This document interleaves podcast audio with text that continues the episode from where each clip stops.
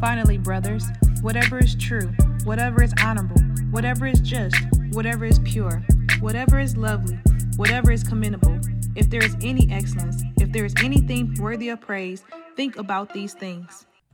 Hey guys, welcome to Perspective with Jada Lynn Cross. I am so excited that you have tuned in today to join me. I really hope that you are going to enjoy this episode. Today is called Stewarding Through Seasons. So, first, I want to say shout out to the ones who have been rocking with me since the beginning. Thank you for your love, support, and most importantly, your patience. And if you are new, I pray that this episode blesses you. And more importantly, please head over to my Instagram at Jada Lynn Cross so we can connect. Now, before we get into the episode, I want to talk about why. Why are we talking about stewardship today, Jada? Why is this called stewarding through the seasons? Now, first, while I was trying to figure out how I was going to, you know, write out the framework of this, I thought about talking about seasons, but I'm like, you know what? I don't want people to get stuck on, well, how long am I going to be in this season, Lord? And I just know how easily we are distracted, and sometimes we try to climb out of something, and God wants us to be in it. Or I, I, I think that's important um, as far as what am I trying to say? I think it's important to recognize and identify your season. How, however, I think it's very dangerous when we start trying to um, time stamp it. Okay, well maybe I'm only gonna be broke for uh, maybe 30 more days, so my time is coming, my blessings is coming. All right, well maybe um God to get me out of debt in three. We start planning for different. No, if God has you in this season to sit down, sit down. If He has you in this season to work, then work. If He, but I don't want to get stuck on the season thing. But what I do want us to really focus in, and the reason why I use seasons is because I knew what season I was in. I know that I've been a stay-at-home mom since June 2019, and God is growing me so much, and all that He's growing in me, I really want to share with you. So that's what um, the seasons aspect was inspired from.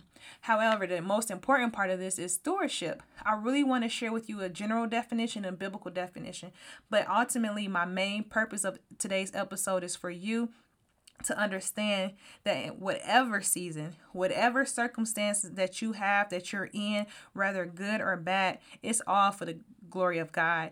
And in all things, we should be submitting what God gives us and ask Him and tell Him, Lord, you know what? This belongs to you. My children belongs to you. My husband belongs to you. My job belongs to you. My finances, I trust them with you.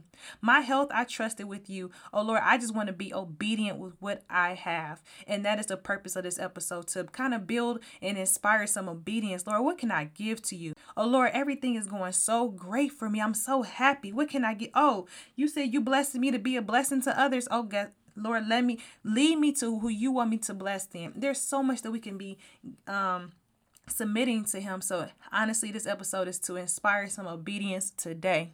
So now that you understand my intentions and you understand the purpose of what I'm trying to convey in this episode, let's get right on into it. What does stewardship mean? So a general definition that I found is said it states the job of supervising or taking care of something. Now, the biblical meaning, which I enjoy the most, of course, it says managing what God created for his glory and for the good of others.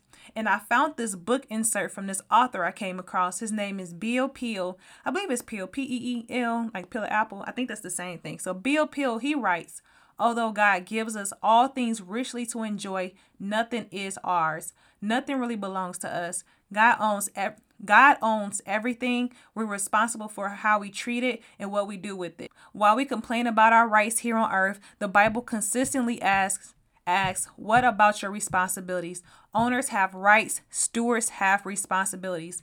This is so so awesome. So a couple of things that Bill um, said that I, I'm kind of going to uh, repeat or kind of go over or share a personal testimony with you. He talked about nothing belonging to us. Everything belongs to God. We're going to talk about that a little bit today on today's episode. He talked about us having responsibilities and he gently says something about complaining. He said, While we're complaining here on earth, guess what? The Bible says we have responsibilities. Stewards have responsibilities. Well, what do we have responsibilities? We have responsibilities over everything that God has given to us. As I mentioned earlier, you have a responsibility to your children, you have a responsibility to your job, you have a responsibility to your finances, um, to your relationship, your friendships. These are all gifts from God, and these are all things that we should be tre- treasuring here and storing over. And so we have to take accountability on that. And so why do I believe that we need biblical perspective on this? Easily. I feel like so many times we be, we get so self-absorbent or is it absorbent? I think we become so self-absorbent and it become and we and it kind of leads to these self-glorifying um what am I trying to say? These self-glorifying um habits and patterns. We get so caught up into the why my life or why is it going like this or I'm good, me and my family good, we doing good over here and looking at everybody else like they crazy. No, you are supposed to steward over what God has given you. This simply means thanking God in the midst of everything. Lord, thank you. Thank you for this hardship because I know it's going to grow my faith. Lord, thank you for this this good thing that came to me because I know you're real and you and you always showing out for me. It grows my faith a lot of stories that I read in the Bible. Now I have not read the entire Bible, but I think about stories like Moses, David, um, Abraham, some of the, um, you know, in the beginning, the Old Testament characters, um, and that's because I'm kind of um still in the Old Testament, so that's why I'm pulling out those off the top of my head. God put them in a lot of circumstances, brought them through a lot, and at the end, it grew their faith. And not only did it grow, grow their faith, my husband had brought up to my attention earlier when I was talking about it. He was like, you know what? They had to be good stories in those seasons too that they were in. We all have responsibilities. Guess what? Moses had the steward over the children of Israel. He had ownership over them in terms of administration. So guess what? He had to be obedient in everything that God was placing him under control in. Noah had the steward in his responsibility to build that ark. Guess what? God had graced him and entrusted him with those instructions, and he had to steward over that. You all, there's so many ways to break it, shape it, and, and understand it. So when you hear stewardship, a lot of times our mind goes to finances, but it's socially, it's mentally, it's spiritually, it's a whole lot of leads. Every lead you could think of, you can be a steward over that thing. You have been called that. Since the beginning, God has called us to have dominion over this where He said, Be fruitful and multiply, and have, and I'm gonna paraphrase a little bit, have dominion over all things. That's what God has charged us to. And with that and with that power, you don't use that for yourself. You don't abuse that power. But we go right back to what the, what the author has said, nothing is ours. It does not belong to us. And this is why I believe we need biblical perspective on stewardship so we can understand and we can steward well in these seasons that God has us in. Now, I would really like to take some of this time out to bring the story full circle and share a little bit of personal revelation that God has shared with me as in my personal season as being a stay-at-home mom. So, as I mentioned earlier, God transitioned me from working, being a career woman, to being at home full time in June 2019, and it was the easiest decision I've ever made because I hope I heard God so clearly. However, it was a very hard transition. I dealt a lot with guilt and doubt and temptation to still be busy when I knew He was telling me to sit down and just focus on my husband, focus on my uh, children and serving them.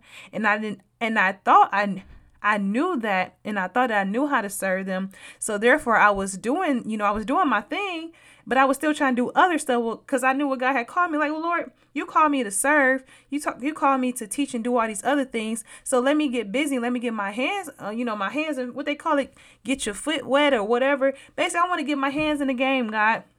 I don't want to be on a rebound. I don't want to sit down. I want to do some stuff um, because time is of the essence, right? And I was so, so wrong, you all. I was completely out of order. And eventually I had to bring it all back and submit it to him in order to be obedient to what he had called me to be. And that's when God had to show me. And he told me clearly one day, your first ministry is home. And I wasn't, um, I was very familiar with that phrase and people talking about, you know, your first ministry is, is at your house. But as far as operating in that understanding, I was failing. And it's not that I was putting anybody in my family uh, last on the back burner. No, my husband and my and my kids, their needs were met, but spiritually, emotionally, even mentally, I feel like I was still prioritizing other affairs. And that's what God had to redirect me and bring me and humble me down and say, "Hey, I need you to serve here first. I'm gonna get you to I'm gonna get you to what I showed you. Don't don't forget don't forget those things I showed you that I want you to do. But right now, I want you in your home. And for me, that was really hard because I'm like, Lord, I've started my career, I started my path, and you want me just to stop, like just go out of thin air, like I'm building clientele. I'm a mentor, I'm a counselor, I'm a life coach, and you just want me to just drop all of this? Wouldn't I kind of lose my momentum? And what I've learned is what is momentum to a God who is so oh I, y'all I can't even think of the of, of the word that's big enough. Like what is a momentum to God? What is that? That's something for us to um do what we got to do. That ain't nothing for him.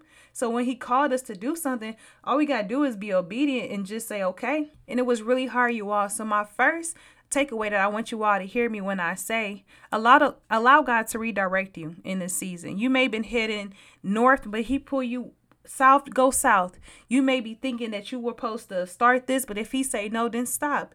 If he tell you to speed it up a couple notches, but you feel not like you're not ready, you are. I do not know personally, but this is when you're listening to this podcast. I want you to take some time, even if you got to stop and think, stop and pray and ask God, Lord, how does this resonate with me, you and I? How does what what Jada is sharing? How can I take this into my personal life, Lord? Because I want to know if I'm if I'm um, being obedient right now, if I'm doing everything that you've called me to do, if I'm doing too much, too little. So I know for me personally, He was showing me that my family was my first ministry, and that took for me redirecting and giving some submitting my plans over to Him and saying, Lord, okay, I surrender. I'll sit still and I'll focus on serving my family right now. The second thing that I learned during this season is that you all, this is so, so beautiful. I can almost cry and I'm trying not to be dramatic.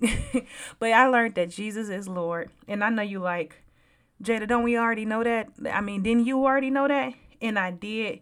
Um, but it, it, it wasn't, it wasn't it wasn't resonating like it is now. To know that Jesus is Lord is to know that He reigns above all things, which means any type of situation, anything that we're dealing with, any all those small things in your life, those big things, those hurdles, the accomplishment, none none of it matter in comparison to who He is in all of his glory. And you all, that just is such a sweet aroma uh, around me because this really allows me to humble myself. And when I become so self absorbent in all of my stuff that I'm going through, it really brings me back to the cross and what it's all about. It's about Jesus.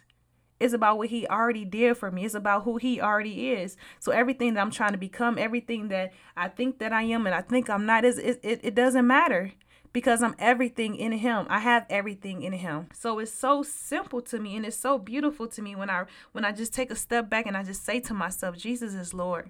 And when I allow myself to doubt and when I become confused and I become stagnant and I procrastinate and I'm not doing things well and I'm doing things really really well, at the end of the day, I always go back to his resurrection because it just reminds me that this life is not my own. I told you I was going to go back to refer back to what the author Bill said. He said, This life is not our own. And guess what? We have responsibilities while we're here. So let's focus on those responsibilities. What and how are we stewarding in these seasons? And that is what matters the most. Right now, I, you all, I'm focused on building disciples within my home. I'm focused on my children. I want them to uh, grow to have the strongest relationship with Jesus Christ. I want them to know Him as Lord over their life. And guess what? That takes for mama to do some work on herself and my spiritual growth.